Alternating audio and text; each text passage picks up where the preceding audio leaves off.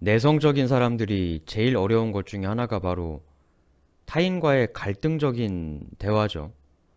사회생활 하다 보면 나에 대해 공격적으로 나오는 사람들에 맞서서 자신을 변호해야 하는 상황이 생깁니다.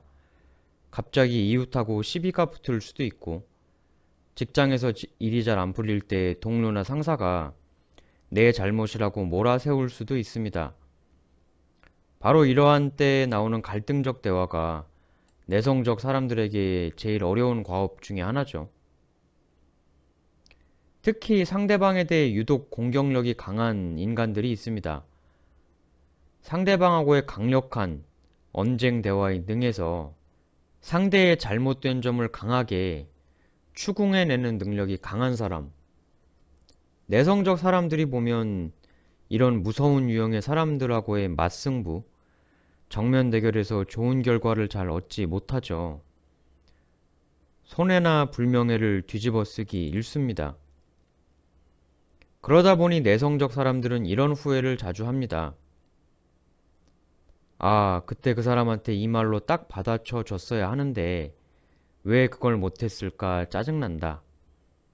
왜 지금에서야 이 말이 생각나지? 너무 후회된다. 순간적으로 예상 못한 상황에서 속사포처럼 쏘아붙이는 상대에게 할 말 못하고 멍하니 당했을 때 나중에 이것처럼 후회와 스트레스를 주게 되는 일은 또 많지 않을 겁니다. 살면서 겪는 여러 순간들마다 후회 없는 대처를 하면 참 좋겠습니다만 잘 안 됩니다.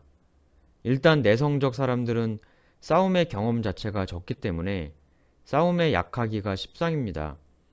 어떤 일이든 많이 해봐야 잘하게 되는 건데 아무래도 내성적 사람들은 남에게 싸움을 잘 못 걸죠. 심지어 자기가 좀 손해를 봤다고 하더라도 그걸로 싸움을 잘 못 겁니다. 걸려오는 싸움에만 대처를 하는 건데 당연히 싸움을 잘 걸어대는 싸움꾼들 자기가 조금만 손해봐도 막 남에게 싸움 잘 거는 사람들이 있잖아요.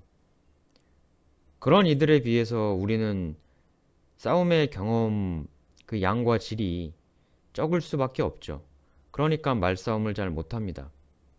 그래서 내성적 사람들을 위한 언쟁 말싸움의 팁을 하나 오늘 짚어보고자 합니다.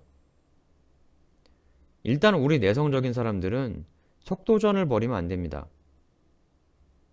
빠르게 싸우면 안 된다는 거죠. 싸움이 갑자기 붙게 되면 일단 생각해야 할 건 싸움의 흐름을 느리게 만드는 겁니다. 사실 내성적인 많은 분들이 남에게 바보처럼 보여지는 것에 대한 걱정, 무능한 사람으로 보여지는 것에 대한 걱정, 이런 걸 가지고 있는 경우가 많거든요. 그래서 바보처럼 보이지 않기 위해 빠르게 똑부러진 답변을 해줘야 한다. 라는 압박감을 순간적으로 느끼게 되고, 이런 압박이 오히려 원활한 사고를 저해하는 장애물이 되기도 합니다. 내성적인 사람들이 흔히 가지는 수치당하는 것, 창피당하는 것의 걱정, 이게 우리의 발목을 잡게 되는 거죠. 우리의 뇌는 압박을 느끼면 오히려 잘 안 돌아갑니다. 그렇기 때문에 순간적으로 잘 싸우려면 일단 빨리 답해야 한다는 압박, 그리고 창피를 당하면 안 된다는 압박, 이 두 가지 압박으로부터 뇌를 해방시켜줘야 할 필요가 있습니다. 그걸 위해선 일단 느릿느릿한 싸움의 흐름을 만들어야 합니다. 쫓기면 뇌가 더 안 돌아갑니다. 특히 싸움 경험이 부족한 우리 내성적 사람들은 더더욱이 이런 부분에 취약합니다. 우리 뇌에게 여유와 느림을 허락해줘야 그때부터 비로소 뇌가 돌아가게 됩니다. 따라서 속공이 아니라 지공, 지구전이 우리 내성적 사람들에겐 보다 효율적인 싸움인 거죠. 우리 내성적인 사람들의 뇌는 빠르게 획획, 임기응변적으로 팍팍 잘 돌아가게 구성되어 있지 않습니다. 그것보단 뭐 흔히 신모원려라고 하죠. 신중하게 천천히 장기 계획을 짜고 이런 데 능한 게 바로 우리 내성적 사람들의 뇌죠. 그렇기 때문에 속사포 같은 말로 빠르게 싸우다 보면 그런 흐름은 우리한테 철저히 불리합니다. 싸움의 핵심은 나에게 걸맞는 싸움의 속도를 설정해내는 것에 있습니다. 하지만 상대방이 막 나를 깎아내리고 공격하는데 마냥 느리기만 하고 대답을 잘 빠르게 못하면 그것 자체가 패배로 보여지게 될 수도 있겠죠. 이를 위한 하나의 대처는 우선 여유 있는 태도로 상대방의 그 공격적인 태도를 살짝 꼬집어 주면서 시간을 버는 게 매우 좋은 방법입니다.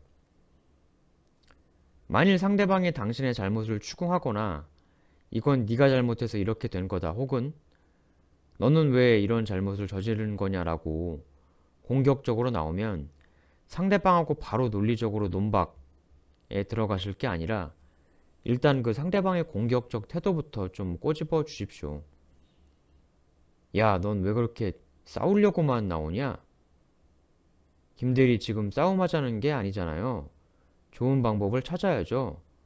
난 우리가 다 좋은 서로 좋은 방법 찾으려고 하는 건데 이런 식으로 공격적으로 나와서야 되겠어요? 아니면 상대방의 무례를 짚어주는 것도 좋습니다. 우선 예의부터 지키세요. 예의부터 지켜라. 상대방을 막 그렇게 추궁하듯이 공격적으로 말씀하시는 건 좋은 게 아닙니다. 먼저 상대를 존중하고 예의를 지키세요. 넌 왜 그렇게 남의 잘못을 캐내려고만 하니? 이런 류의 멘트를 먼저 던져주면서 시간을 벌고 여유를 찾는 거죠. 그렇기 때문에 내성적인 분들은 뭐 이렇게 상대방을 살짝 역공하면서 시간을 벌어주는 것도 좋고 아니면 아예 말을 조금 언쟁을 할 땐 천천히 하시는 것도 하나의 방법입니다. 분위기를 다운시킬 필요가 있다는 거죠. 그러한 갈등적 언쟁이 빵 터졌을 때 우리들은 흔히 아, 난 왜 이렇게 소심하고 내성적이라서 잘 대처를 못하는 걸까라고 자기의 성격 탓을 하지만 사실 이건 정확한 진단은 아닙니다. 내성적이어도 내성적인 사람에게 걸맞는 싸움의 전략을 취하면 얼마든지 효과적으로 싸울 수가 있습니다.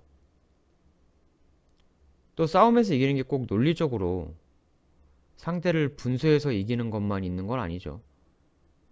사회생활 하다 보면 이기고도 지는 경우가 많습니다. 무슨 얘기냐면 논리론 이겼는데 주변 사람들은 왠지 그 이긴 사람을 싫어하게 되는 거죠. 아, 쟤는 이기려고 만드네.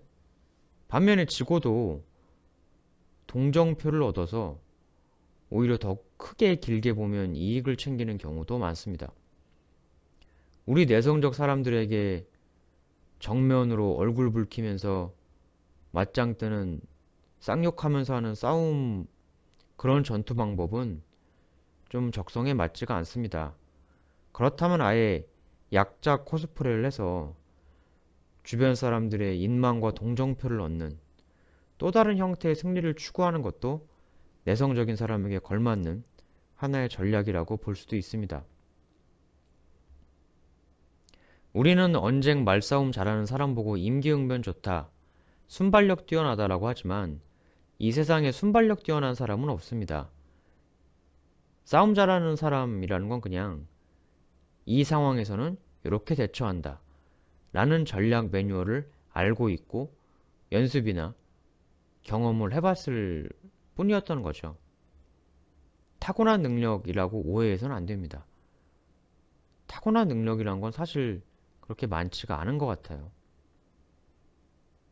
앞으로 방송에서 내성적인 분들이 사람들과의 갈등을 헤쳐나가는 여러 가지 전략적 매뉴얼들을 좀 디테일하게 다뤄볼 생각이 있습니다. 댓글에 유튜브 주소 적어 놓는데요. 거기서도 한번 와서 봐주시면 정말 감사하겠습니다. 다음에 또 올리겠습니다.